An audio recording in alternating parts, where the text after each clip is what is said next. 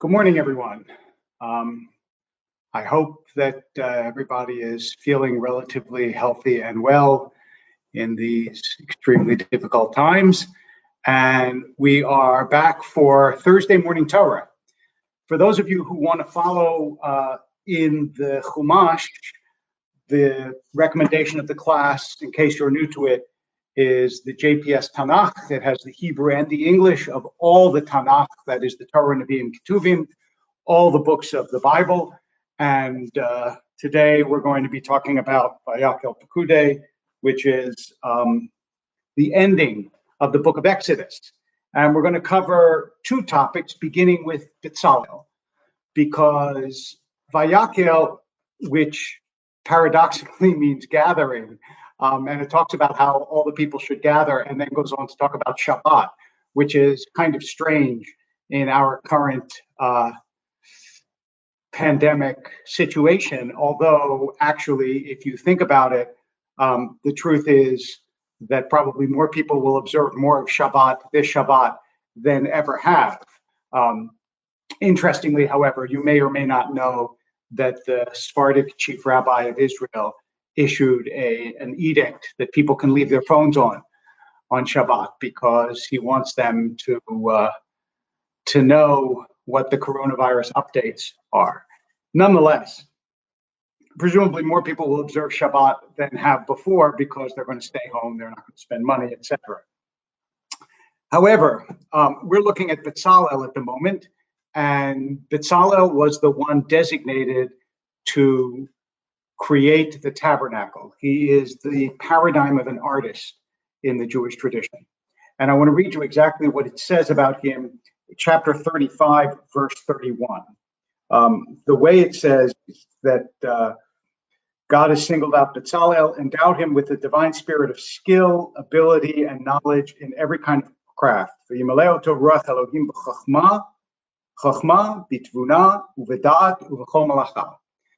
Now, Rashi takes this and elaborates each of these. Um, he says, uh, skill is that which a person knows from within, ability is divine inspiration, to make is that which has learned, and the other is that which has been created by the atmosphere around you. In other words, Bitzalel was like the the positive version of the perfect storm. He has innate ability. He had the right atmosphere. He had the right um, appeal to God's wishes, and this, in some ways, um, both presages or I suppose reflects the discussion of what artists are. That is, is an artist somebody who has a certain innate ability is an artist somebody who learns something over a long period of time. Um, some of you may remember not so long ago uh, the book that Malcolm Gladwell wrote, where he tried to identify the number of hours that a great artist has to put into any skill in order to be successful in that. Um, I think it is certainly the case that in any art, the combination of both skill and industry is almost indispensable. And I say almost because um, there are those rare prodigies a la Mozart, who, although he did a lot of work as uh, a youngster, still showed almost preternatural abilities at an early age, such that you have to say that so much of it was inborn. Um, but nonetheless, Bezalel reflects both. Um, Bezalel reflects both the ability that God gave him and also uh, presumably the learning of the craft, although exactly how he learned it um, in Egypt is uh, is not elaborated in the Torah. Nonetheless, building the tabernacle is, of course, not only an artistic but a spiritual undertaking, and this is a theme that runs throughout the Torah. Um, later on in the book of Bamidbar, in the book of Numbers, it will say, "Vayehi bayom kalot Moshe lahakim et hamishkan," on the day that Moses completed building the tabernacle.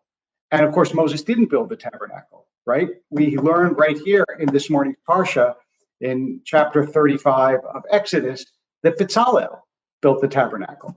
And so the rabbis asked, what does it mean to say that Moses built the tabernacle?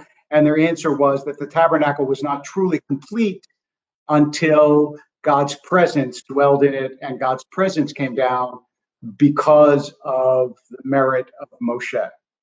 So there is this sense that you are both doing something physical and something spiritual um, in the same way I think that we feel uh, when we walk into a, a sanctuary or a beautiful uh, building that inspires us that it is you know that that, that architecture is what uh, in some ways what churchill called it frozen music.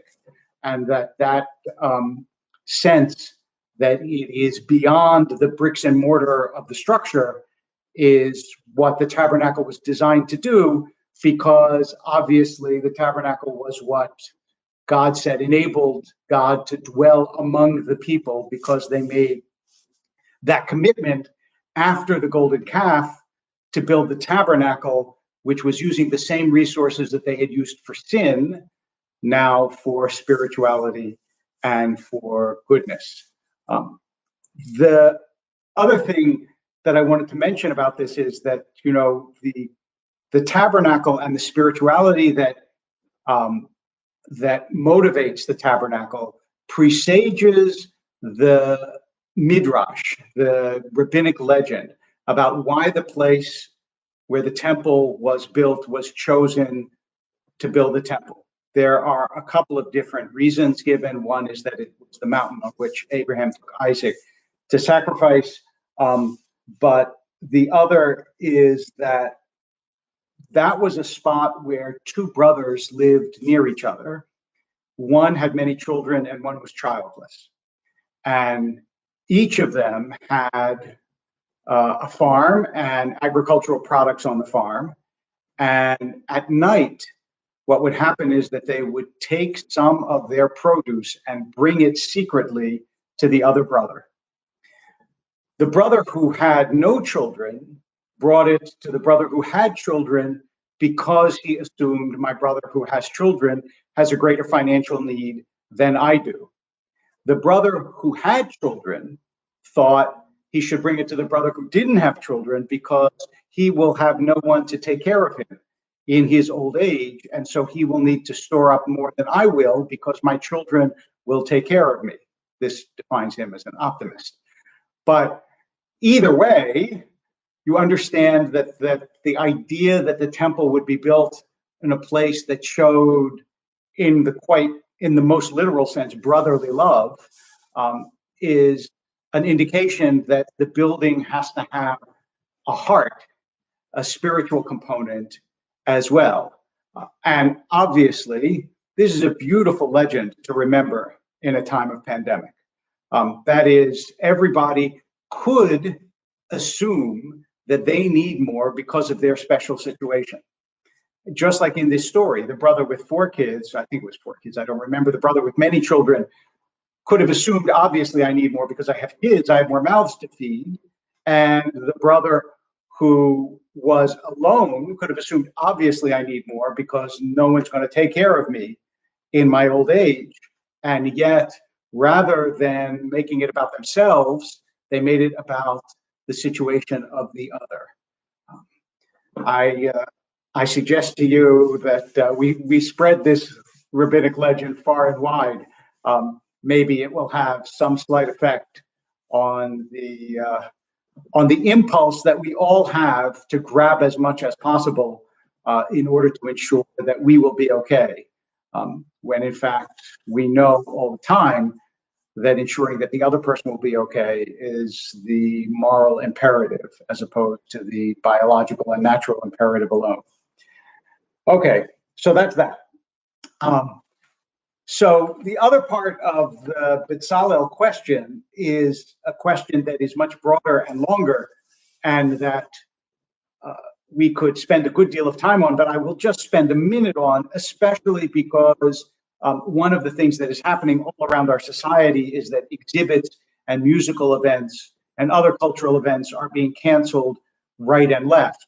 Um, and there is always a question about how indispensable arts, especially fine arts, are to a society. And that certainly uh, is being called into question right now because museums are closing, concert halls are closing, um, all sorts of cultural events are being canceled, postponed. And the Jewish tradition is generally not, in most people's mind, one that is associated with um, fine arts, with the visual arts especially. But in fact, here at the core of our tradition, at the creation of the tabernacle, we see Bezalel, who incidentally, and probably unsurprisingly, um, the Art Institute in Israel, the major art institute in Israel is called the Bezalel Institute. Um, here we see Bezalel, the artist, exalted as somebody who has a spiritual wisdom, not only a visual or a visual skill or a skill in craft. And um, it is certainly true uh, that the idea of a great artist is to spiritually deepen us. Um, Leonardo's uh, classic uh, two word statement about his mission in the world was to learn how to see. Um, and two words in Italian, not in English. And that idea that the artist reconfigures our visual sense, allows us to see the world in a different way, um, is certainly a spiritual as well as a cultural or social uh, event. Now, whether it makes people better is a long-standing question. Uh, I don't know that art improves you morally unless you go to art to improve you morally.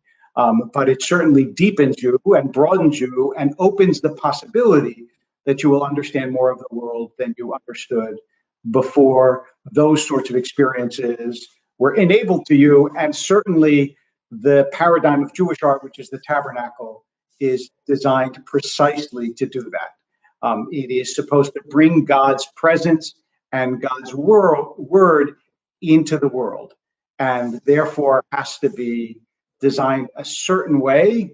Uh, and the specifications are so clear in the Torah that you could recreate it. And some of you, in fact, may be following along in uh, Chumashim, in books like I believe the Stone Book Chumash, which has a model of how the tabernacle would have looked that carried the luchot, that carried the commandments. Um, and uh, and while we are at it, and especially in this time, it is worth remembering um, that not only the commandments, but the broken fragments of the commandments, luchot v'shivrei luchot, munachim ba'aron, both of them rested in the uh, in the aron, in the uh, in the ark that they carried through the wilderness. Um, and the rabbi say, therefore, when someone is older, if they've forgotten their learning, you should still give them the same respect and the same care and the same attention as when they were younger, because both the tablets and the broken tablets were carried together. Uh, and since we are in a society now where the tablets are breaking, um, metaphorically, where there's going to be greater illness, sickness, and death and aloneness than there has been, that image of the tablets and the broken tablets is one worth keeping in mind. Um, I want to mention one more image that is a powerful one, which is uh, at the end of the book of Exodus, because this week is a double portion. It's Vayakhel Pekude. So we are ending the book of Exodus.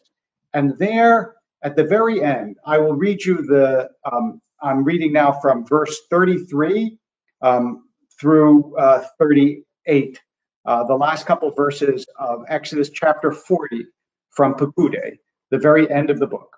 When Moses finished the work, the cloud covered the tent of meeting, and the presence of the Lord filled the tabernacle. Moses couldn't enter the tent of meeting because the cloud had settled upon it, and the presence of the Lord filled the tabernacle.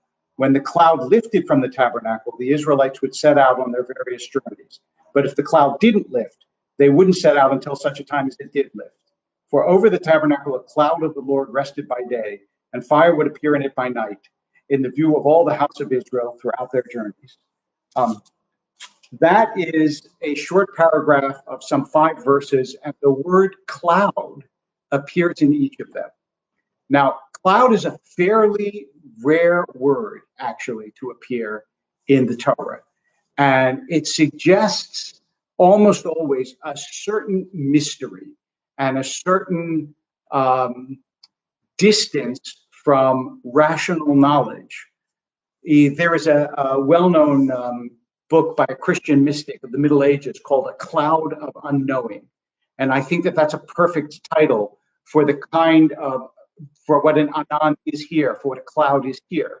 Um, the notion is that the cloud suggests that there is something that is not penetrable to the human mind. Uh, this notion um, of a cloud doesn't only exist uh, in the Torah, um, it also exists in poetry. Uh, if you know po Robert Frost's poem, O star, the fairest one in sight, we grant your loftiness the right to some obscurity of cloud, the obscurity of cloud.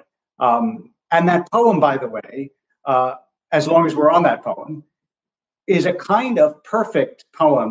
Um, it's a kind of anti-panic poem in a way, because it ends, it's not that long, and you could look it up, um, Frost to a Star, but it ends, and steadfast as Keats' eremite. Eremite is a hermit. It's a, from a poem by Keats steadfast as Keats' eremite. Um, we grant your loftiness the right. We it asks of us a certain height, right?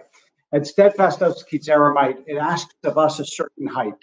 So when, in other words, we're supposed to be elevated. So when at times the mob is swayed, when at times the mob is swayed, okay, um, to carry praise or blame too far, we may choose something like a star to stay our minds on and be stayed.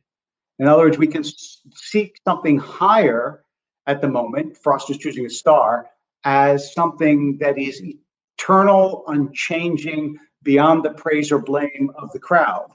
And I would say that Jewish study, God obviously, but Jewish study is exactly that sort of um, fixed point that allows us sometimes to avoid or at least to push against the great societal back and forth that makes it so difficult sometimes to remember where we should be standing. Now, speaking of where we should be standing, where we stand now in the Jewish cycle of reading the Torah is at the end of the book of Exodus. And so it is worth looking back on the book for a second, just for the last few minutes of the class, to try to summarize what the journey has been of the Jewish people up to this moment. Because those of you that have studied um, either with me or studied on your own or studied with someone else, the book of Genesis know that the book of Genesis is essentially the family book of the Jewish people, and the book of Exodus is the beginning of the peoplehood book of the Jewish people. Um, Exodus, the creation of the Genesis, obviously begins the creation of the world, but the vast majority of the book is about the creation, the fights, and the eventual stability of a family. When Exodus begins, the Jewish people begin. Uh, they are no longer a family, they are an extended family. They are, in fact, an extended religious family, which is precisely, by the way, what the Jewish people are. They're a religious family. That's why you can be born into them because they're a family, but it's also why you can join them, just as you can join a family. Um, they begin in slavery. And part of the metaphor, the deep metaphor of beginning in slavery, is not just a historical story, it is actually the journey of each soul that every person in the Jewish tradition is enslaved in some way, and their liberation is in discovering that which is greater than themselves. The Israelites become liberated when they discover God who is greater than themselves. The idea, um, I don't, I don't want to speak about it because I'm not knowledgeable enough about it to draw the analogy too well, but the idea, for example, in AA of surrendering to some higher power, okay, without the particulars of that, you can understand the idea that liberation actually exists in surrender. And here, the Jews have discovered that they don't want to be, remember, what Moses says to Pharaoh is often not misquoted, but truncated. It is shortened. Moses doesn't say, let my people go. Shlachet ami is let my people go, but that's not what he says, or it's not all that he says. He says. Let my people go that they may serve me.